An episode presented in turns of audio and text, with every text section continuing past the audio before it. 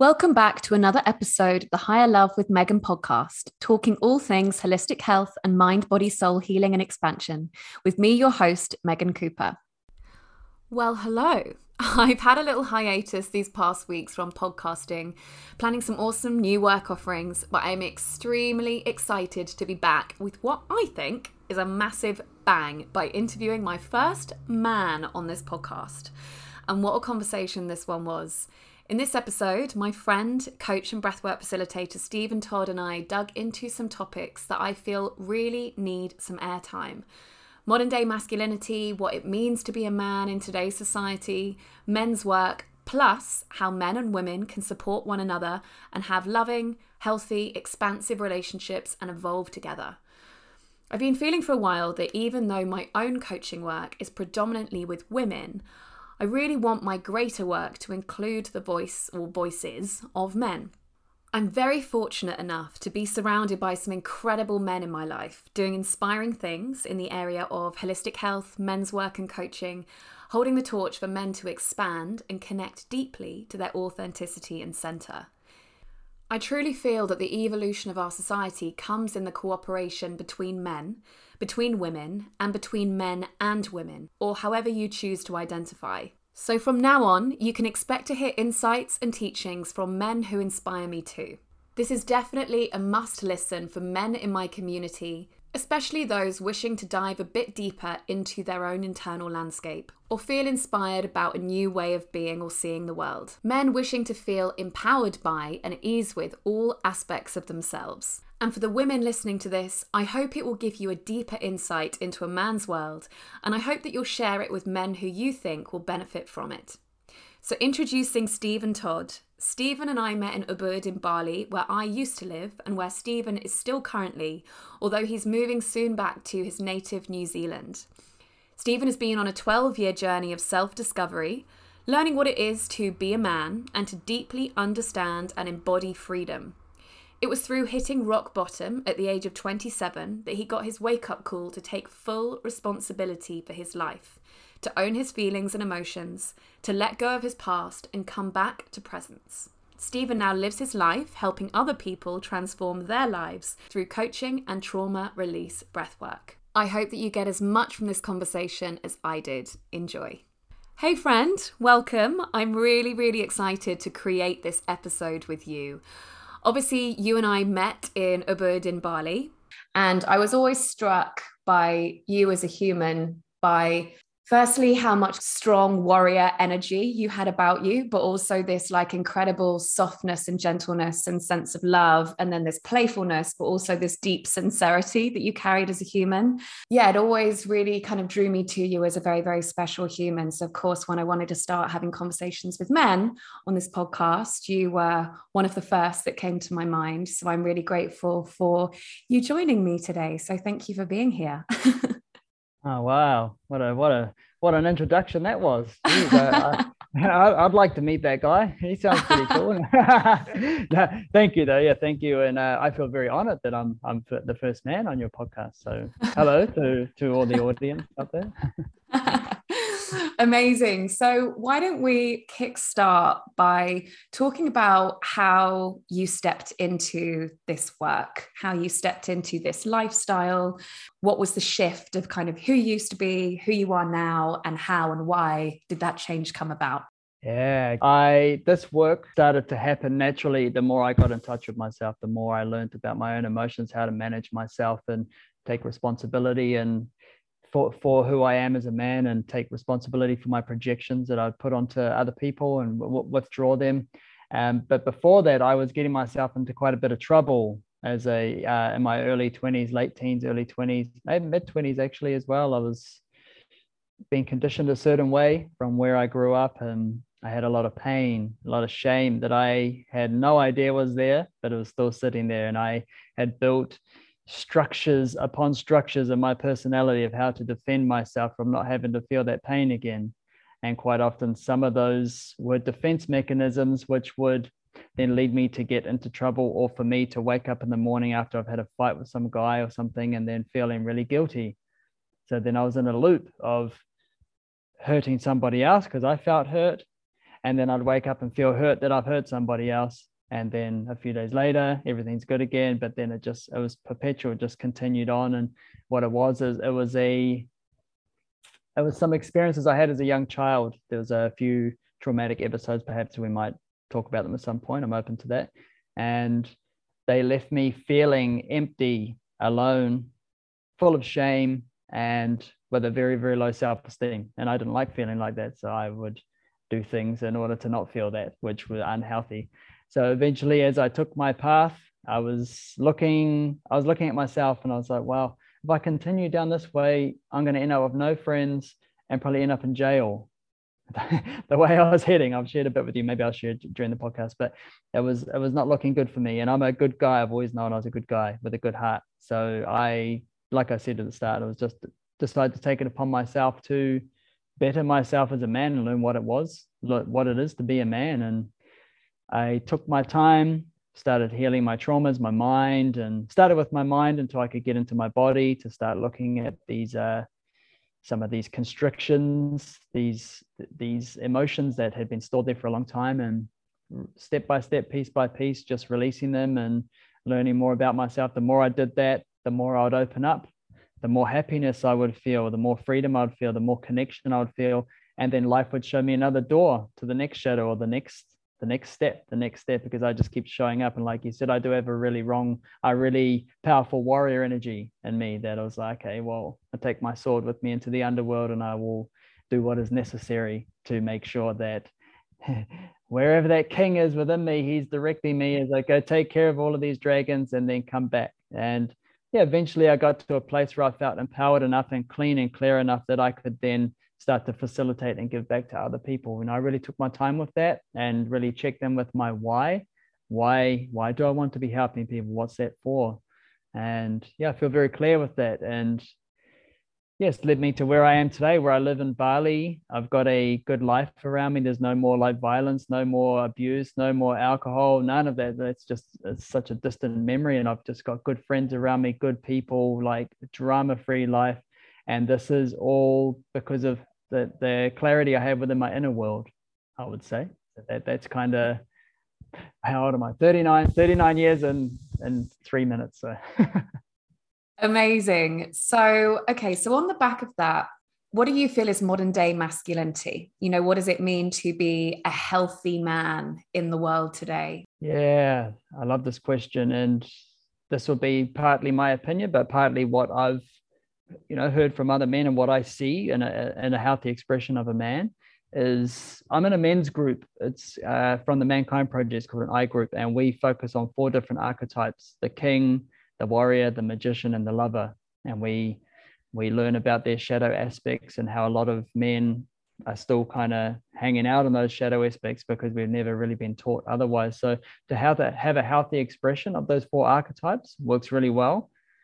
Uh, taking responsibility for projections, you know, and uh, for mistakes, let's say, and making sure that if somebody's making a, if a man's making a mistake, that he will start to rectify that by being honest with himself and you know, le- learning that big V word, vulnerability, you know, and we're in the right time and space to be able to sit and share openly who you are and your flaws and your blunders and what's really going on for you in the moment. So that's a big piece of it. And it's just when I say taking responsibility for projections, that's also the emotions underneath that, that or feelings, emotions that a man doesn't want to feel, doesn't know that he doesn't want to feel them, doesn't know how to feel them, um, a healthy expression would be to, like I said, to start to find ways to feel them or at least talk about them and acknowledge them and know that they're there. I mean that, that that's the that's the basis of it. I mean to have um, I, everybody who asks me this, I say the first thing you need to have as a man is a men's group. You need to be part of a tribe of men who are also learning to better themselves and realize that none of us are there yet that we're all going to accept each other and work with each other and support each other without judgment and hold back from handing advice out unless it's asked for. We're big on that one. Nobody likes that. and uh, that, that's a few things. I mean, I'm not a father, so there's there's certain part archetypes of a man or parts of a man that I don't understand yet. So I'm not going to speak on that. But yeah, just healthy expression of who you are, authentic expression. You know, it's always good to have banter and all the, you know, like to know how to protect yourself and all you know i think that's as part of it as well you know not to just become like really diminish your warrior energy because it's like violence is bad and all this sort of stuff. It's like no violence is not cool but to know how to protect you and yours is also to me as part of that knowing that you can do that you know be a good provider in terms of like safety for a partner as well. And uh, yeah coming into relationship status yeah a man that has learned or learning how to bring his sexuality up into his heart you know that's it's uh, it's relatively new concept perhaps to to some people. Something i've learned myself it really makes a lot of sense. And to really respect your woman you know see her for who she is instead of what object you have been taught to project onto her.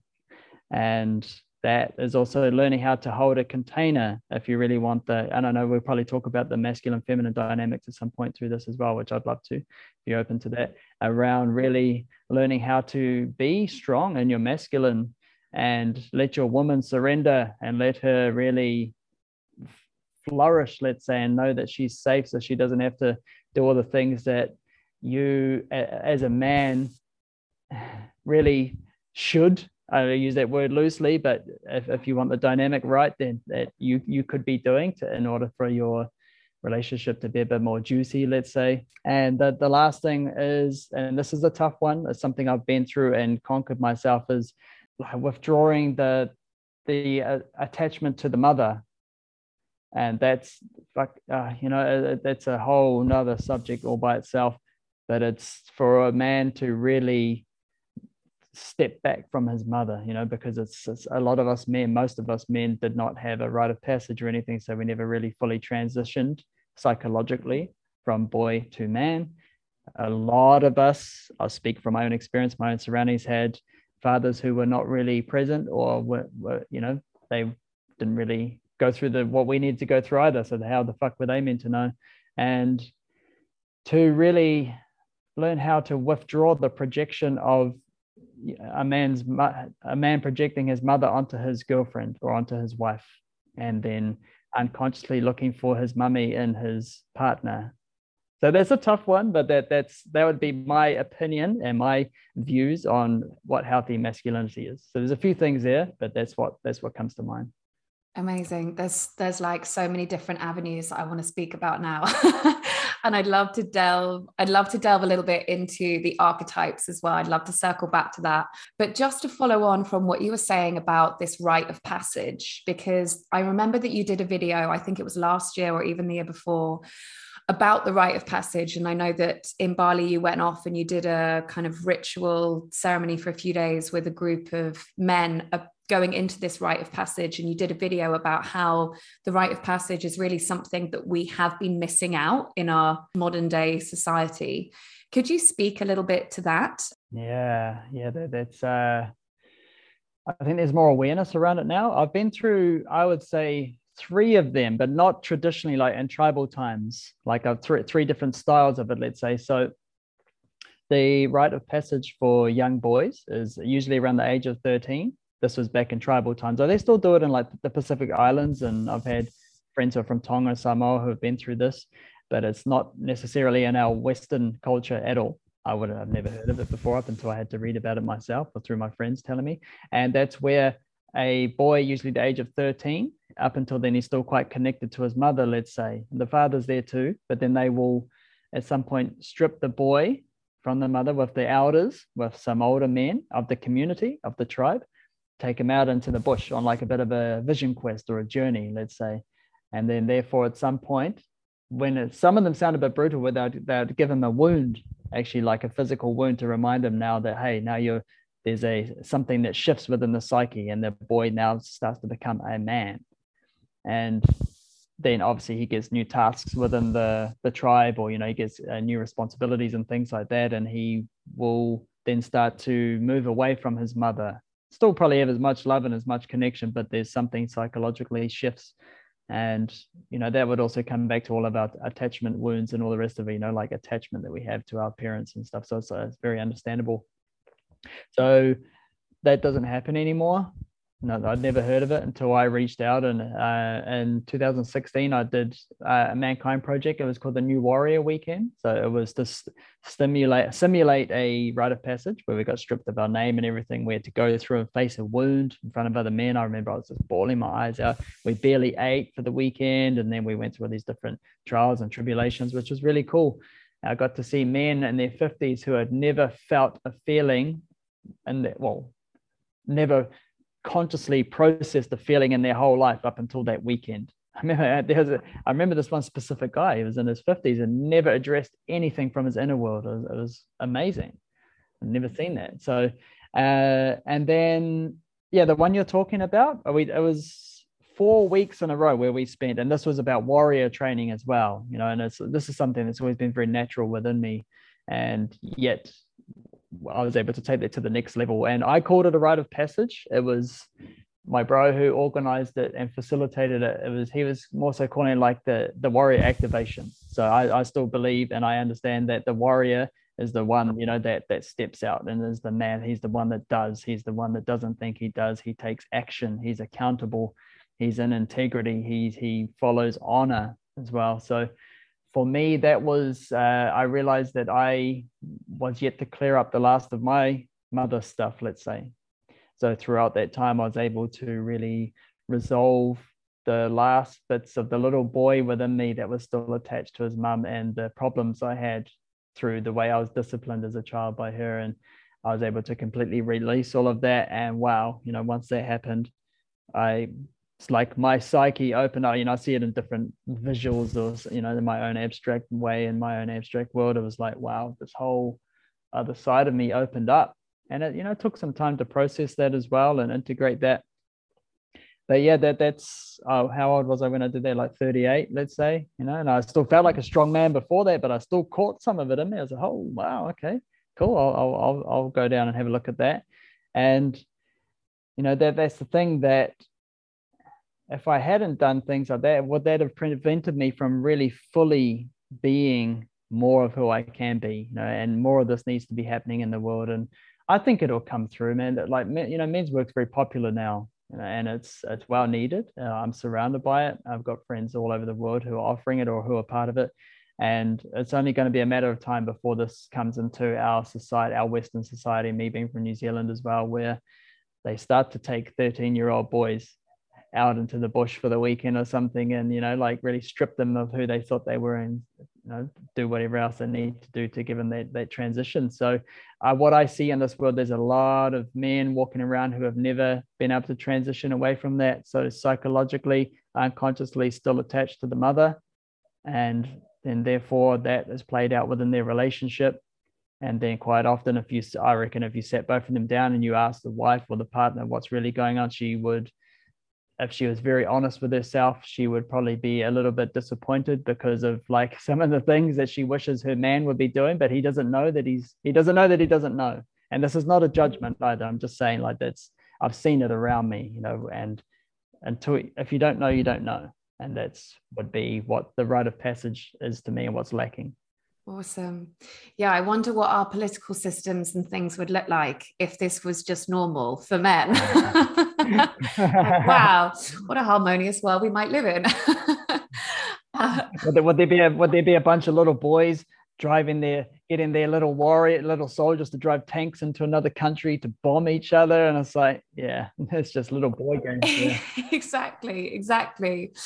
Okay so just to circle back around i would love for you to explain a little bit about archetypes because it's kind of just understanding like men as multifaceted beings right? You know obviously as women we're also multifaceted beings but just understanding these different sides of us. And maybe that would be a good kind of foundation just to bring into a lot of the conversation that we're going going to have. So, if you could just talk a little bit about the warrior, magician, lover, king. Cool. Yeah, yeah, for sure. So, there's the king. This is this is what all men are born to aspire to, I believe. And that, what is the king? He's the one who owns his own empire, his kingdom. You know, and remember a lot of this is within the inner world, but then uh, that an integrated man would be who somebody who has a healthy family structure. He's runs runs the ship. You know, let's say his his queen feels satisfied and she feels safe, and this is where a lot of men are lacking as well because we haven't had a king before us to show us how to be that. You know, a majority of us men, and that's that's understandable with the way we've been brought up. So yeah, the king is would be he kind of rules the three other archetypes and he's the one that sends the warrior out out to battle. He's the one who calls upon the magician to shift energy or you know to shift an emotion or something like that. Calls upon the lover to then be able to be more soft or to listen or to you know to be more gentle. So yeah the, the king from from my studies and from what we talk about in my men's group is the one that you know not a lot perhaps you know and i might be wrong here but not a lot of men have really attained that energy in its fullest you know, I, believe we're getting there. And maybe, you know, I'd happy to be challenged on that. Um, but that's been my experience. And, you know, I've got a good king within me, but I, I also see times where I'm not, you know, or where I could step it up some more for sure. And I aspire to, and I do every day the best I can. Uh, he has, he has two, he, there's a shadow of the king and there's, there's two poles of the shadow. So there's the tyrant king who when a guy when a man is out of not being the integrated king. He's a tyrant, and what we all know what a tyrant does. He's the one that you know, like you'd see perhaps that that guy running Korea, North Korea, or something like that. You know, just just for example, with Kim Jong Un or whatever, just for example. And then the the repressive side of that shadow is the weakling prince, the the the guy who just gets pushed around. He doesn't know how to run his own kingdom. You know, doesn't know how to run his own life. So that that's the, that's the shadow poles. I mean, it's a really deep to- topic, but I do want to share the basics of it. And then there's the magician. The magician, from from my understanding through my own work and how how we, me and all my bros experience it is, he's the one that if you want to do some shadow work, if you want to go in and you know to start to transform your life, or if you're willing to take responsibility for what's what's happening in your life, then firstly, actually, you'll use the warrior to go in. He's the one who's going to go in, you know, like kind of start hacking away with his sword or whatever. And then the magician's there, and the magician is the one that can transform energy, lead into gold, let's say. You know, he's the one that's doing the work. When a man shifts his emotions around or shifts the belief or you know something like that, that that's magic, right? That's that's the magician at play. And then yeah, I'll come to the warrior last because it's my favorite, obviously then there's there's the lover. And the lover is the one that is more connected to nature connected i want to say connected to his you know i'm very careful using the word feminine when i'm talking about men's work because how it can be mis misrepresented or misinterpreted. But it's more so around i guess it is the the more yin qualities you know like being in touch with your feelings your emotions being able to probably connect with women more in that way or connected to nature you know and, and one of one of the the shadows of that is the addicted lover. That's the one who has not really taken responsibility for his feelings so therefore he's addicted to sex or to drugs or to dopamine or you know whatever it is because he's unable to transform because his magician might not be online king's definitely not there. The warrior is probably not there. So an addicted lover is somebody who's just you know just bypassing life and just going going through with avoiding you know so that, that that's one part of the lover. And then there's the warrior my beloved warrior and he's uh he's the one that he he doesn't think he just does. He's emotionless and he will just do what is necessary. And you know that's when i say emotionless is because you really need all four archetypes integrated. The lover would be more the emotions right? You know so this is where we, we're going to find where we're balanced or not and the warrior is the one yeah that's sent by the king to go do the work you know go go in and see what's there or he's the one that would like if you want to journey into new lands within your own landscape or you know anywhere it would be to use your warrior energy. The warrior energy is also protection right? The warrior energy is the one that yeah can stand in the fire. He can do what is necessary. And there's the two shadow sides of the of the warrior is the masochist this is where he kind of allows himself to fall down or gets treated like shit, you know, whatever it is. And yeah, he's not looking after himself, not doing his job. And then there's the sadist, who the warrior, and I, I, I knew this one. That's the one that I was really like identifying with at times, which was getting me into trouble, which is the one that goes out and hurts other people, or you know just uses his power for wrong for for the wrong reasons. So yeah, that that's that's the basics of it, and then it's just learning how to work with them and see where they're falling short within yourself and where they're strong, where they're in the shadow, and you know I don't perhaps I, I, think it's possible to be in all the healthy aspects of them. But it just depends on where you are in your journey as a man. And these are the qualities or the archetypes we use within the work I'm I'm really focused on at the moment. Mm, amazing. I find it fascinating. Would you say that in our like modern society, the warrior is the archetype that's being kind of prized? How do you say men men most present their archetypes before they've done the work around it? It's, it's a good one i can only speak from what i've seen and from what i understand. And i would say and the first thing that comes to mind is the addicted lover.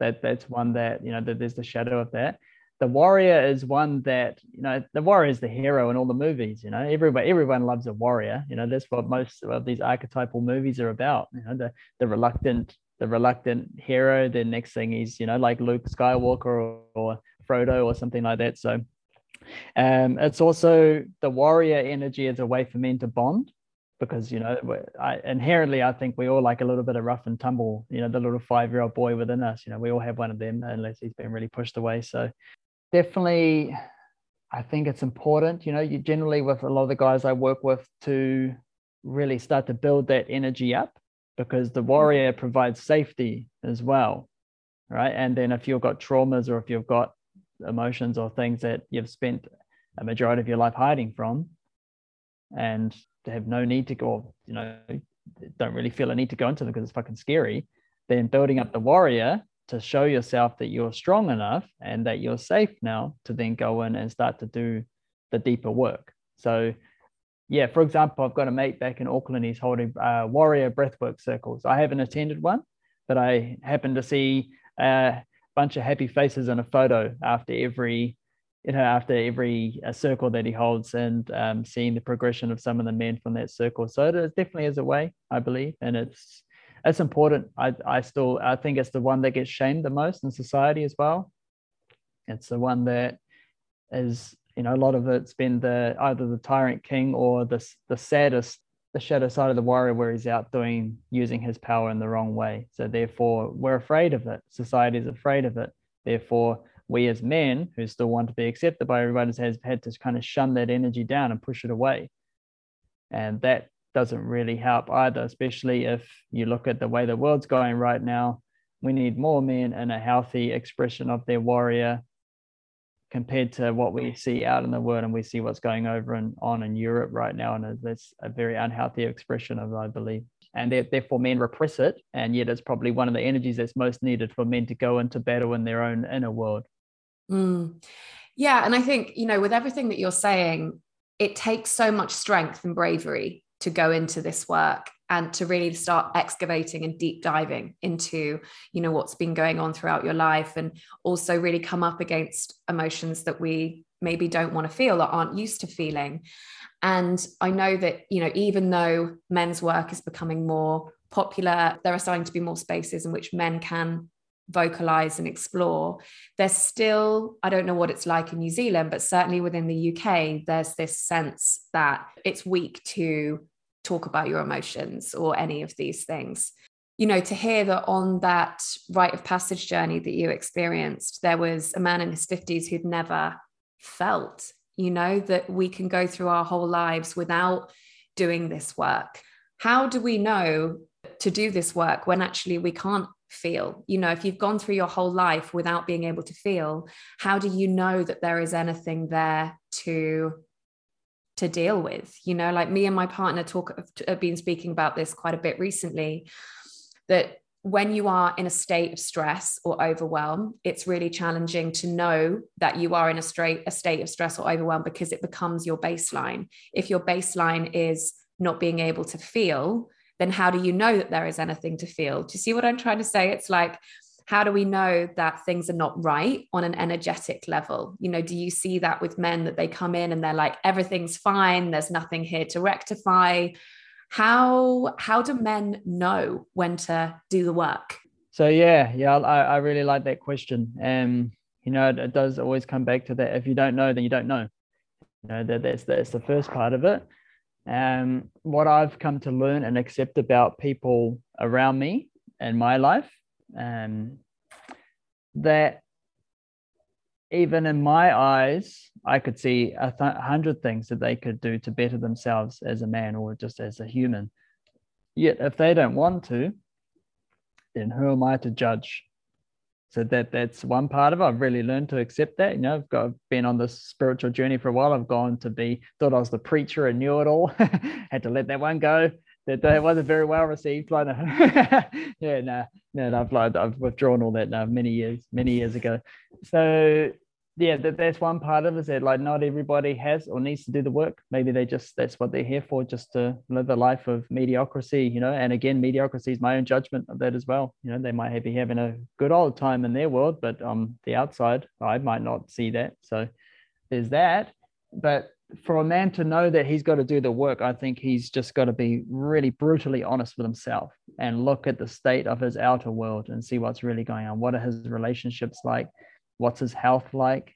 You know what what's his work like? Is he fulfilled? Is he satisfied? Is he miserable? You know where is he? Is he and you know it's unfortunate that some people have to hit rock bottom before they do something about it you know and it's the other side of this is does a man have people around him that are willing to call him on his shit call him out and you know tell him hey bro this is not cool if he's not feeling good about himself and his world's turning to shit, then you know at what point as a man do you take responsibility for that and start to build your light, rebuild yourself, or look at yourself and yeah, I guess it would just come back to health and how your outside world mm. looks, and if if one man, if a man is willing mm. or not.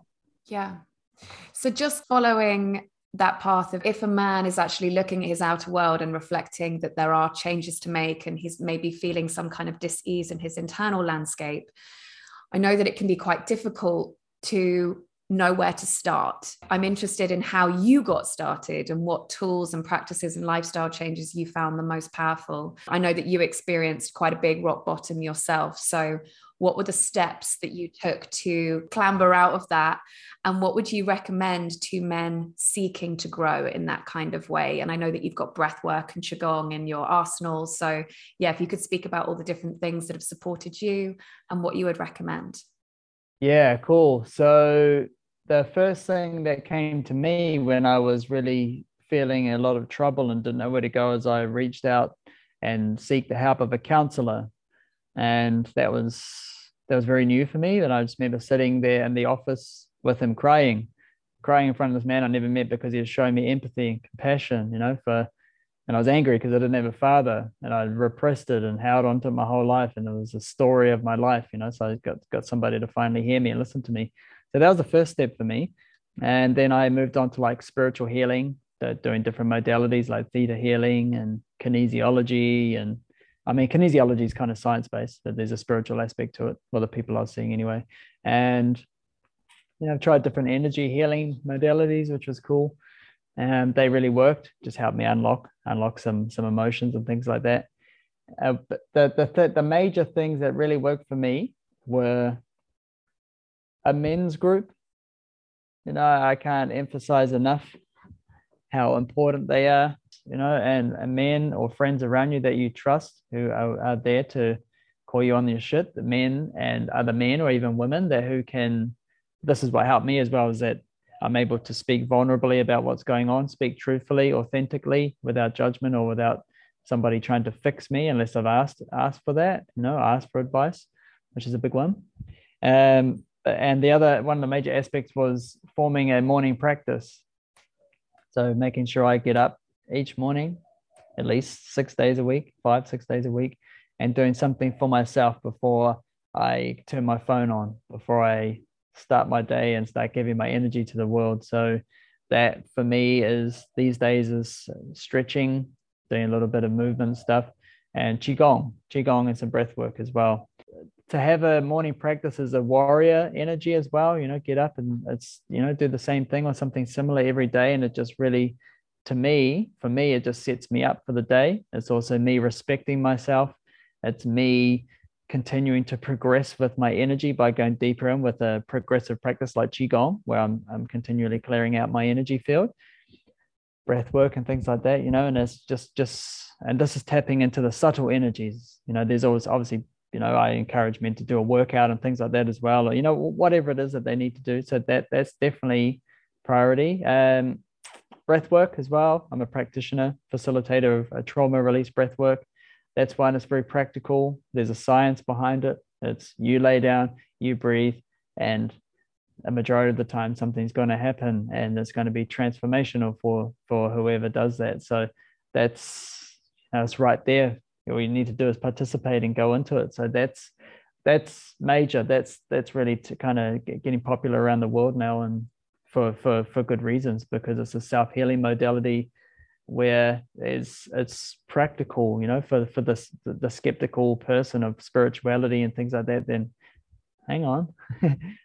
You can be as skeptical as you like but if you lay down and you do the breath that's the breath the breath pattern that's been asked of you i can guarantee something's going to happen unless you're trying to make it not happen you know so that's it's it's good to have skepticism you know health, healthy skepticism let's say you know just just if i mean i'm all about it. I'm way open to everything all the things you know so i'm good but not everybody's like that. So breathwork's a good way. That's like a full breathwork journey you know like a good one hour breathing journey is uh, transformational. I read somewhere that to be to be a, a, a, good proper skeptic you have to go into everything blind and try it to disprove the theory right yeah yeah you know and that's you can be a skeptic but then be a skeptic of you being a skeptic and then and, yeah. and then then then I'll let you be as skeptical of me as, as you want, sir or madam, whoever you are. So. Love it yeah those those are tools that really work for me and they're very a lot of them are very practical mm. you know mm. and it's if you continue to show up for yourself every day that's self-love you know yeah. that that's uh, self-care. These are the things that uh, every human needs mm. not just women who take a bath every night and that's what people deem self-care you know you know it's like no it's for everyone. Yeah. So how did breath work? When you discovered breath work what did that start to shift? Because obviously you've talked about it being a mechanism for trauma release, for bringing up feelings, for bringing up emotions. And I suppose for somebody who actually really struggles to get into their body, it does bridge that gap, right? So if you could speak a bit to that and what that kind of allowed to bring up in you and what you've seen it bring up in other people, um, then yeah, could you talk to that? Yeah, yeah, yeah. So first few times I started doing it, it was like I was releasing these negative energies from me. I felt it was like I'd be laying there breathing, that I'm just seeing it's like I'd been blanketed or cloaked in this energy that had kind of been suffocating me to some degree, you know, energetically more so than I could still breathe every day. But and I would just kind of see the stuff kind of leave me and like, oh wow. And then I feel more free afterwards. I'm like, oh shit, okay there's something to that, you know, and it's I, I believe we all perceive energy. We we all see it, but a, lot of people are in denial of that, you know, that it's like because we've never been taught and because it's not physical in the physical realm. So anyway, coming back to it, and what else have I released in breathwork? So that's I was starting to just feel more free and more open with it. Mm-hmm. Um, shed lots of tears from my childhood, you know, just just re- realizing things. Um, my brother and I have always had a bit of a rocky relationship, my younger brother. And one time at the end of a breathwork session, it's like his spirit came to me. Uh, you know, I just saw this vision of him when I had my eyes closed. I'd been breathing for like an hour. And then he was like, I just want you to know I always wanted a brother. Why weren't you there? You know, and whether I made, I didn't try to make this up. So anyway, and then next thing I'm just bawling my eyes out, crying and crying and crying. And, you know, then I a few days later, I rang him and said, Look, this is what's come up for me. And it helped me start to be a bit closer to him because we had a bit of a rocky relationship most of our lives. So mm. that came up. I wasn't mm. thinking of that. I didn't go on with that intention, but that's what came up and it was real for me. Wow. so that that's another thing. Um, another another really major one for me. It was I'm not going to say abstract, but it was I was at uh, my shout out to the O2 Awakening. My friends uh, Lucas and Hella, they call it Awaken now uh, really powerful breath workers, two close friends of mine. And I was laying down breathing at one of their workshops and I reached up and I wanted I wanted to reach out for help. because I needed some assistance because I felt a little bit stuck and I wanted some care because that's what facilitators do in breathwork. They can help people. I mean, that's what I do as well. I'm good at that. Mm-hmm. And then I was taken back to a feeling more so, a feeling of when I was a young child, I was molested by a family member. And I was basically conjured into or forced into not being allowed to tell anybody else.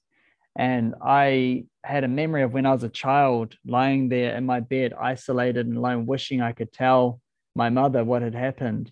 And I couldn't. When I was in the breath work, symbolically, I'm trying to reach out for help and finally reaching out, you know, then I was like, oh, fuck, I am a man. The man in me that's breathing, you know, I was obviously I was traveling back to the little boy in me as well, trying to feel the feelings for him.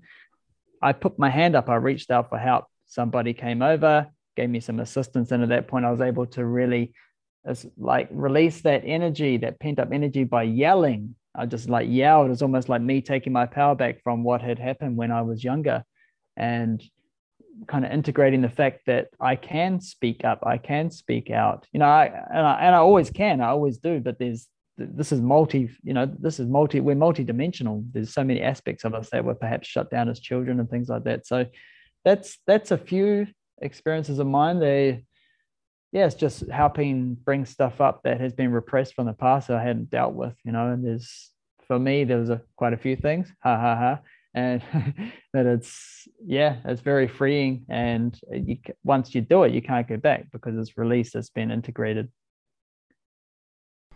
Wow, dude, that's so powerful. Thank you so much for sharing all of that. And through resolving all of these traumas and kind of short circuiting these stories that we've created as a result and these decisions that we made you know it liberates us into opening up so many different avenues you know as adults and so many different parts of ourselves. So yeah thank you so much for sharing all of that. That's super powerful. How do you feel and we've kind of spoken about this in terms of um, you know men's groups. How do you feel that men can most powerfully support one another in their evolution? Yeah there's uh uh, we're big on in our men's group. I'll say how not to support a man unless he asks for it is just when when a man shares openly and vulnerably about something that's going on for him, trying to fix him or trying to give him advice without him having wanted or needed that. And he needs to understand what he wants, his needs, when he's sharing openly like that. But the the ways to support a man are witnessing him when he's sharing his feelings, his emotions, his blunders, his shames, you know, his shames.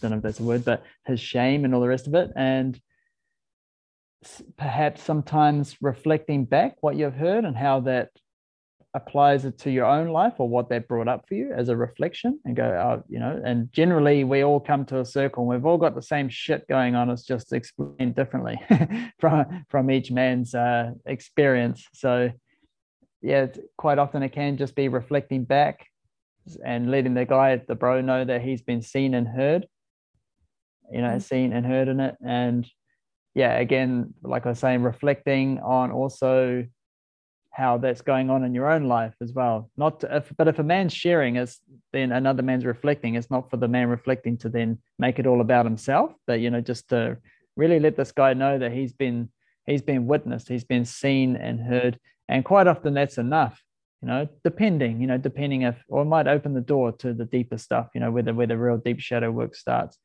But that's a way it's also having you know calling a man on his shit in a way where you know you can do it where he's not going to close down.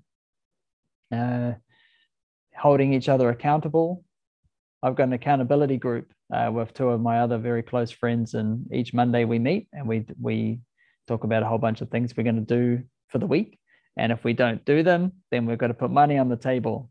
You know, it's, it's kind of funny in a way, but it's at the same time, it's serious. It's like, fuck, you want to show up, you want to be a better man, then these are the things you got to do. So accountability is a big part of that.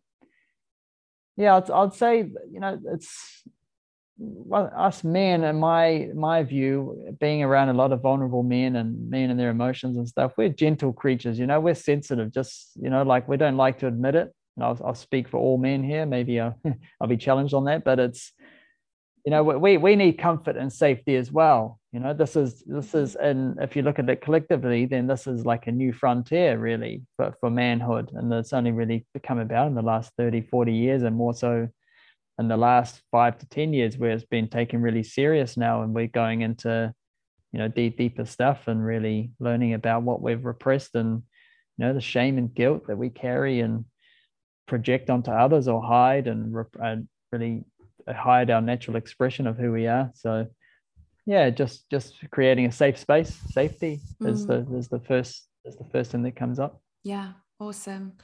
How can women support men on this path? Uh, i love this question. I love this one.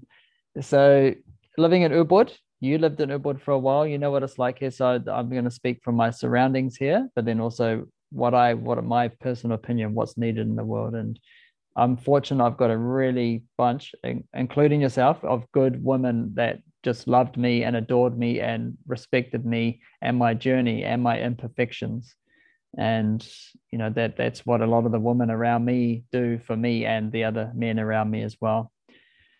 So just to, you know, I've I'm not really surrounded by it, but I've heard women talk before where they're like more feminist, you know, where they're man shaming, hating on men and things like that. And it's, I don't get into those sorts of debates and arguments, but I'm just, I, I don't fully agree with that, you know, like blaming men for everything. It's like, why, why should I be blamed for something that happened, you know, by a man 20 years ago, 30 years ago? I understand it. And I know that lights a fire up people's asses to women's asses to really do something about it.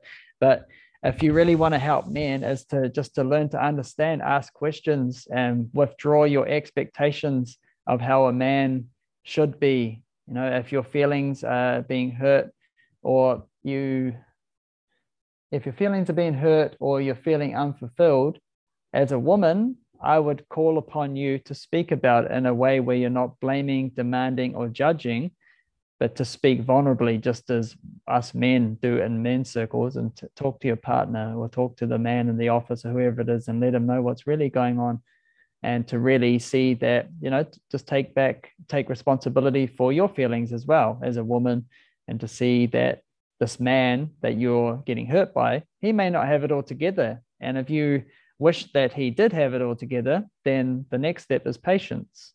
So let's talk about a woman in a relationship with a man now. So yeah, I've got I've I have in-depth conversations with females all the time. Um, I'm I'm very lucky to have some really cool ones around me, and so I, I call them or I call them on it, or we at least speak about about expectations. You know, the unconscious expectations that are there. They're unspoken because they might not be known by the woman, yet it's creating feelings within her that is she's feeling unsafe or feeling hurt, and like I guess I already kind of said it before, but they need to be spoken about. They need to be highlighted and understood. So therefore, you can create a safer container for your partner.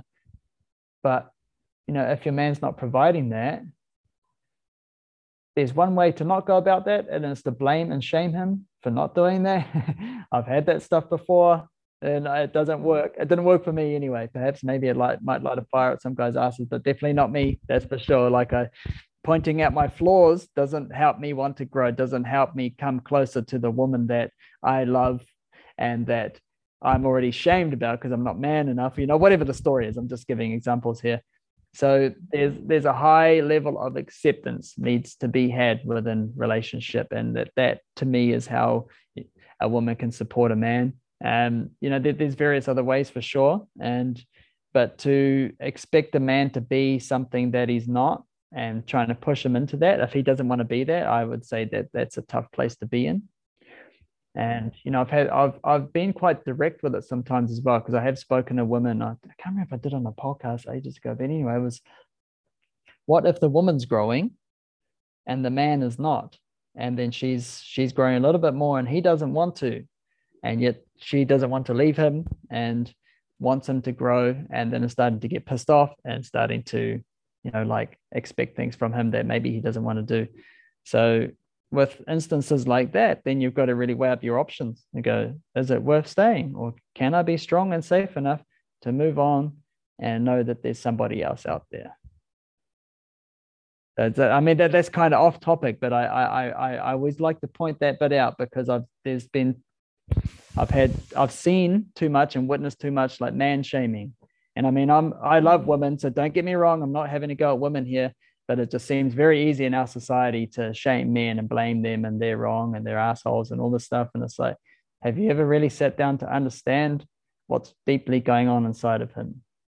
And if not, then just withdraw that. And same, you know, same goes for men to women as well. You know, I'm just but just answering your question, how I think you can support a man is to just deep acceptance and you know perhaps be his muse as well if you're in a relationship. Just show him what what what what he's got you know? And is mm-hmm. that is that enough for him to want to grow and be a better man?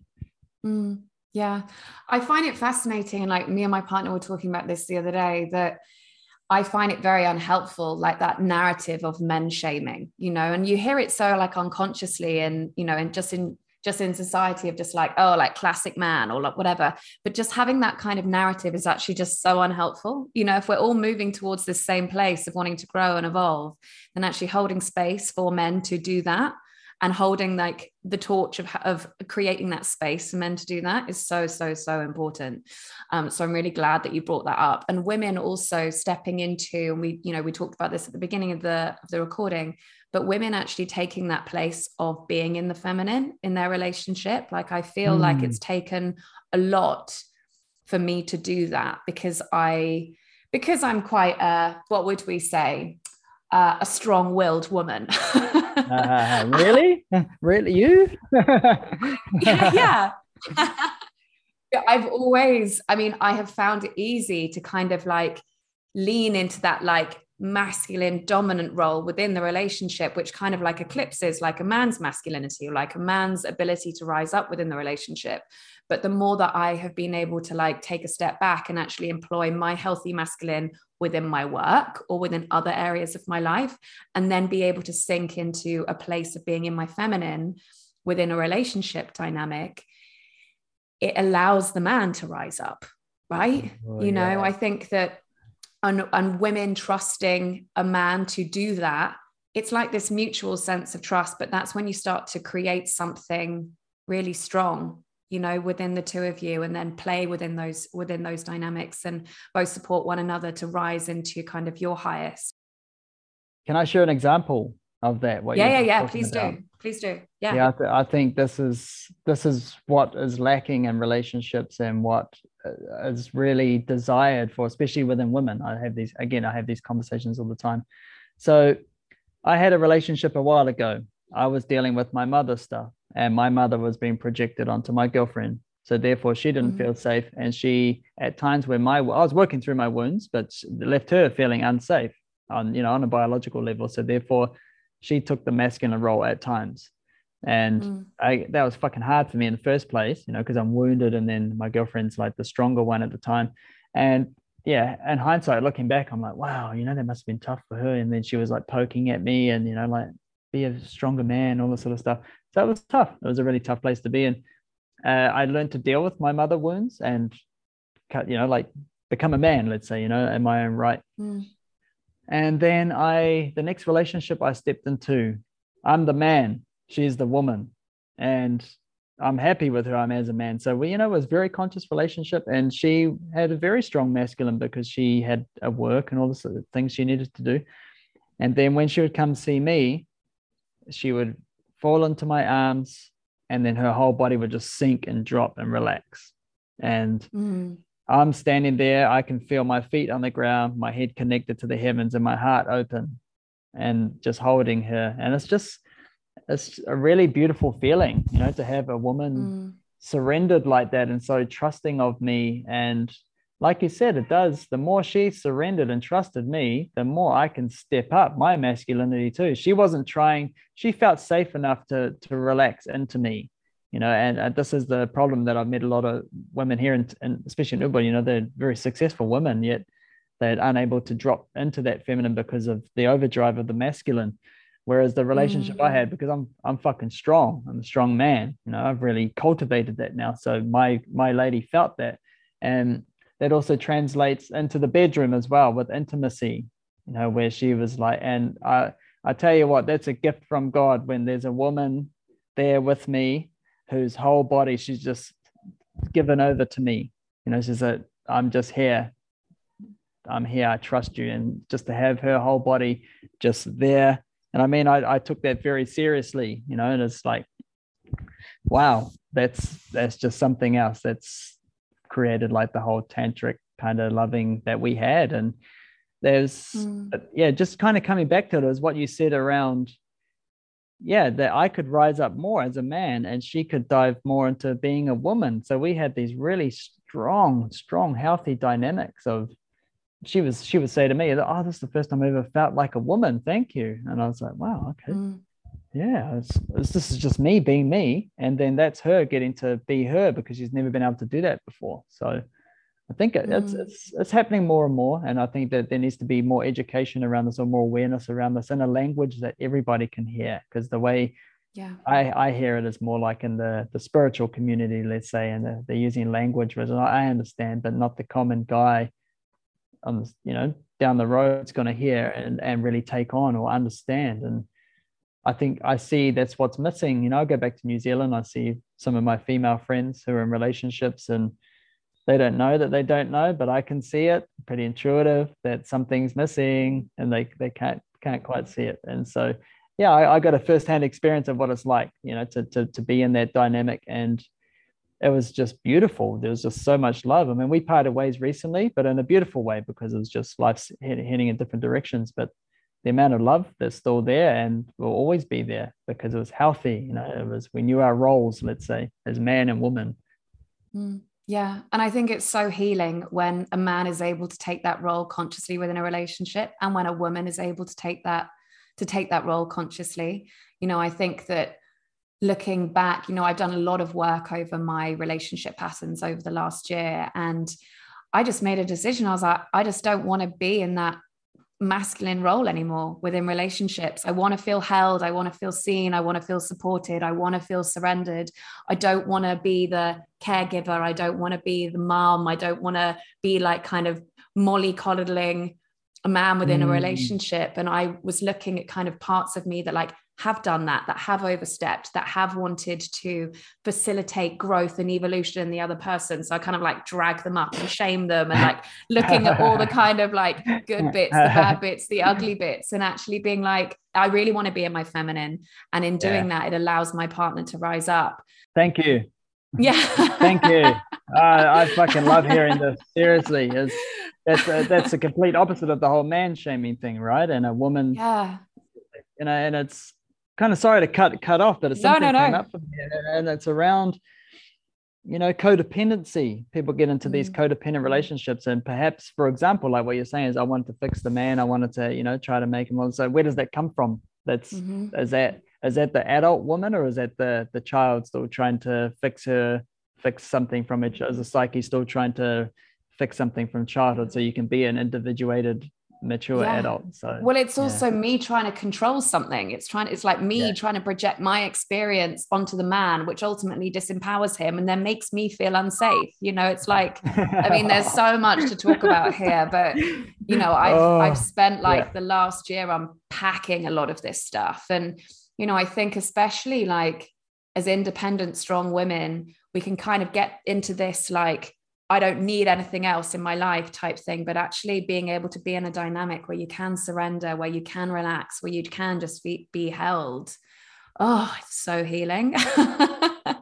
So healing. And then it uh, means that you can use that independence and strength and masculine in other parts of your life that really need that, you know, and yes it's it's so beautiful you know i sent a really long message to my partner the other day just saying that actually just witnessing him in his masculine and then him being able to hold me in my feminine is so deeply healing for me in terms of allowing me to trust men to trust the world to like trust the masculine within myself and allowing that to rise up.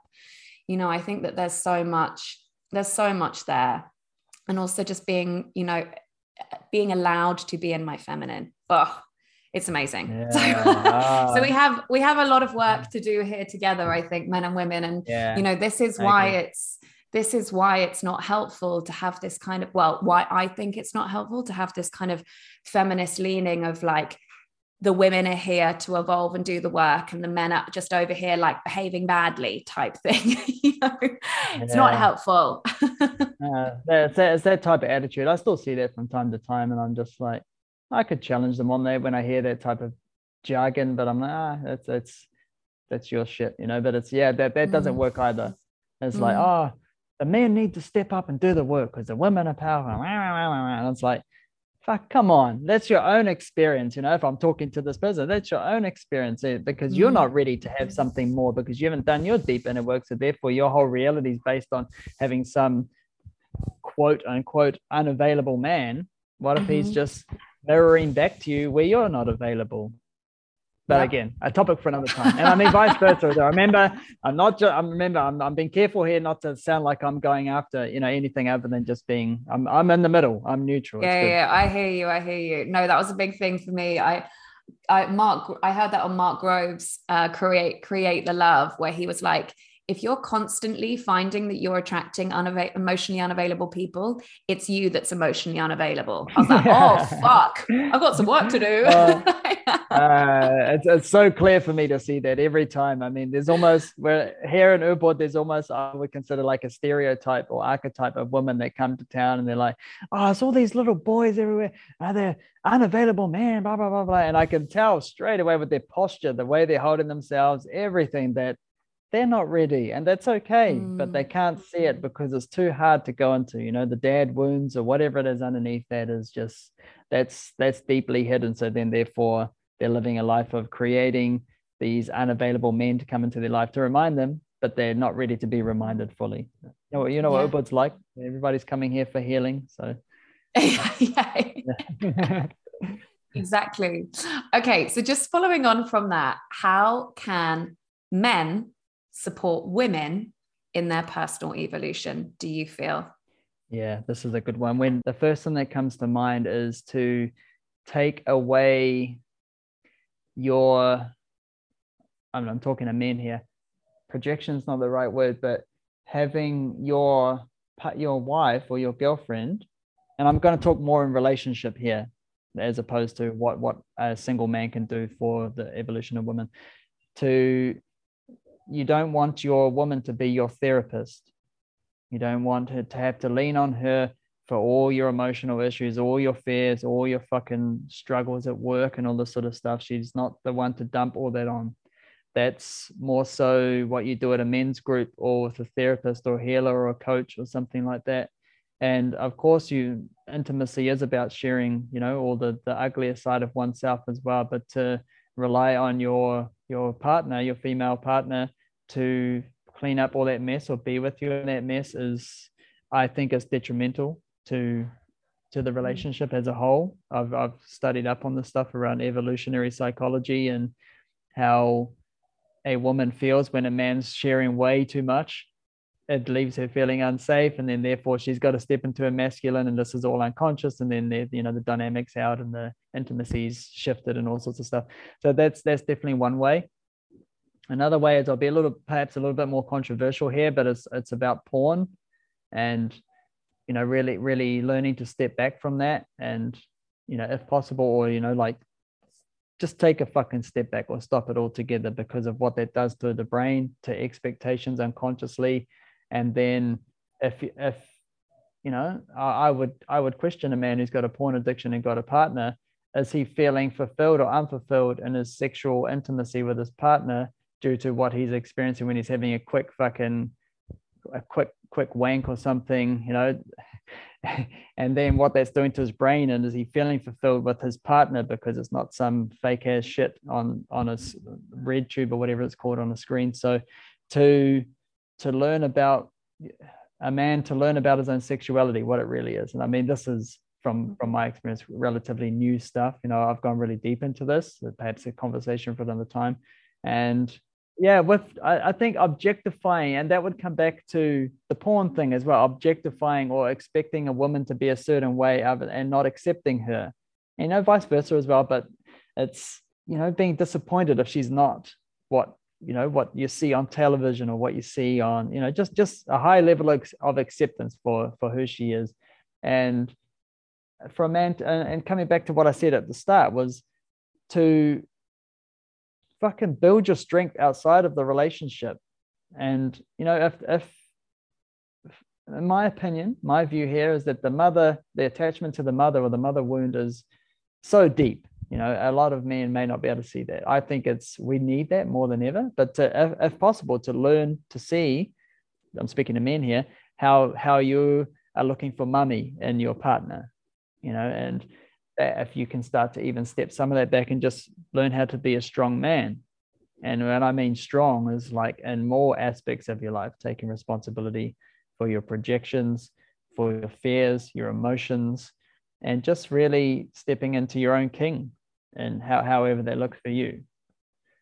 So that that's a few things I would think how to support a woman. I don't know about the whole like I mean, I guess that would relate to the whole as well of like men, masculine, feminine rising into more healthy, healthy expressions of that, you know, so we can come together more and be closer to each other and understand each other more. And it's yeah, for a man to have his own men's group, or you know, and I keep coming back to this, or you know, having somewhere where he can dump, unload some of his crap, you know, that he's got going on in his life without having to load it up onto his partner. I think that's of most importance. Mm, beautiful. Thank you so much. Okay, so just finishing off them. What is your vision, do you think, with the way that you perceive the world and where we're at and the vision that you have within your within your work? If we all start to lean into this work more? Where's your vision of where we can mm. be, do you think, on this planet? I like this one. Coming together in community, uh, doing the healing work, and allowing the our our gifts to come out, and that there's going to be a whole bunch of leaders. You know, and it's taken me a long time to learn how powerful I am. I'm a leader now. You know, if I had not have done my my inner trauma work, you know, and done my work, faced faced my pain, then who would I be? A guy that could have potentially gone to jail or be in a miserable relationship in a shitty job I don't like. So that's just one example, you know, firsthand experience of like I've done my work. Now I've found that I'm a leader in a particular area in life. And perhaps there's other people who who, if they really recognize who they are by letting go of all these dense emotions and feelings inside them, you never know who they could be. They could have such a great gift to give this world that could move humanity forward in the right way, in the way that we really need to to evolve, right? Because it seems like we're in a pretty stuck in a funny place right now. Let's say. When I say funny, I mean I don't, I don't I want to be you know polite about all of this, but it's there's a lot of good there's a lot of good stuff going on obviously. But i mean you know if you want to look at the the negative side of it what's really not happening then so more healthy leaders and forming uh, more communities more open open-minded supportive communities. But then we have weekly meetings and check in with each other. We support each other. We trust our neighbor you know all these things and that would uh, that would only come from when we've released so much of our fears you know the, the and my own example my own life is my fears that kept me from connecting more deeply with people. The more I faced my fear and realized it was not real, the more I healed myself, learned to love myself, then I can love another and trust another because I trust myself now. So I, I, I know it's, it's, it's kind of big, big, big subject, but that's what comes through for me when it's like you do your work, then you get to find out who you are. You might be, I don't know about you, but if somebody told me 10 years ago, hey, you'd be uh, on a podcast talking to your friend about like doing breath work for people and coaching people, I would have said, What the fuck are you talking about? you know, so you never know. You know, had, had I not done this work, then I might not get to have this experience that I'm having now. So I hear you. That that I would I say something like that is just to plant the seed of inspiration of anybody's on the fence of like wanting to do some have some change or something like that. Just learn how to build safety within yourself and face face those your gold. It's all your gold. Maybe you might just have to dig mm. a little bit. Beautiful. Taking the ceilings off our own experience and allowing ourselves to step in whoever we're meant to be. Yeah. Beautiful. Yeah. Okay. Just finishing off now with, yeah, just an invitation for you to share um, what work you're stepping into. I know that you've been working with men um, over the last few years. And also, yeah, I know that you're stepping into some different directions. So if you just want to share what you're doing right now. Yeah, cool, cool, cool. So I've been pretty quiet here in Bali for the last couple of years, only because of well, you know, what was happening. Life. And it was just a time just that, yeah, life and pandemic and all this sort of stuff. So it was just time time to chill a little bit more, go inward. Um, but before that, I was traveling back and forth to New Zealand and to Melbourne, Australia, where I was doing larger group breathwork workshops, which I'm going to get back into soon, which was cool. I like that. Helping a big group of people uh, heal their traumas or release release stuff that was no longer serving them. I also do that one on one with people in person and online. Uh, I also have my signature offering, as you would call it. It's a 12 week one to one coaching and breathwork program that I take men through. But today, I'm now putting it out there for the first time, and I've been sitting with this for a few weeks, and it feels right. And it's my new mission is to start working with women as well through coaching and breathwork for a 12 week program. And what I what I do through the program is we just we just look at all the different old beliefs and just build a life based upon values. You know, what do you value? Just really clearing out all the old muck and coming into a place of empowerment. Generally, the people that come to me are leaders of some sort, or you know, own a business, or you know, something like they just want to upgrade and up step up their life. And I'm just there to sit with them, take them through their inner world a little bit, shine the shine the light on some things that I can see that they couldn't see. You know, it's always good to have somebody to do that. I have people do that for me too, and yeah, so that's that's what I really love doing. Um, pretty much sure I'm going to move back to New Zealand soon and really open up and expand my career to beyond what I can even imagine. And I know that's going to happen. I've got a lot of power and energy coming through me right now. So yeah, that's the invitation out there. If any ladies out there are feeling like they'd want to work with a man, you can always contact me. You can always have a chat. I'm curious. You know, I've got a lot of women around me. I always help. I was just saying to Megan before before we jumped on the recording it just comes naturally to me, funnily enough. And I was like, I no longer wish to identify as just doing men's work. You know, that's um, I'm, I, I want to open up because uh, my gifts are also working with women because it's I know how to respect and hold space for a woman that comes naturally to me. Awesome. Yay. Well, thank you so much for sharing all of your wisdom. It's been so great hearing about your journey. And yeah, I definitely feel very inspired by this conversation. So yeah, it's been really great having you on. So thanks for being a part of it. Ah, thank you. You're, you're so good at this. And I just felt very comfortable. And of course, we're friends. And it was just really nice to have this conversation and hear and see you, see your face, how much you've changed over the last couple of years. And just, yeah, if you ever want to do this again, you know where I am. Yeah, for sure. Yes, please. Let's do this again very soon. So there you have it, folks. Wasn't that great? I've listened to this episode a few times myself and I've got so many takeaways.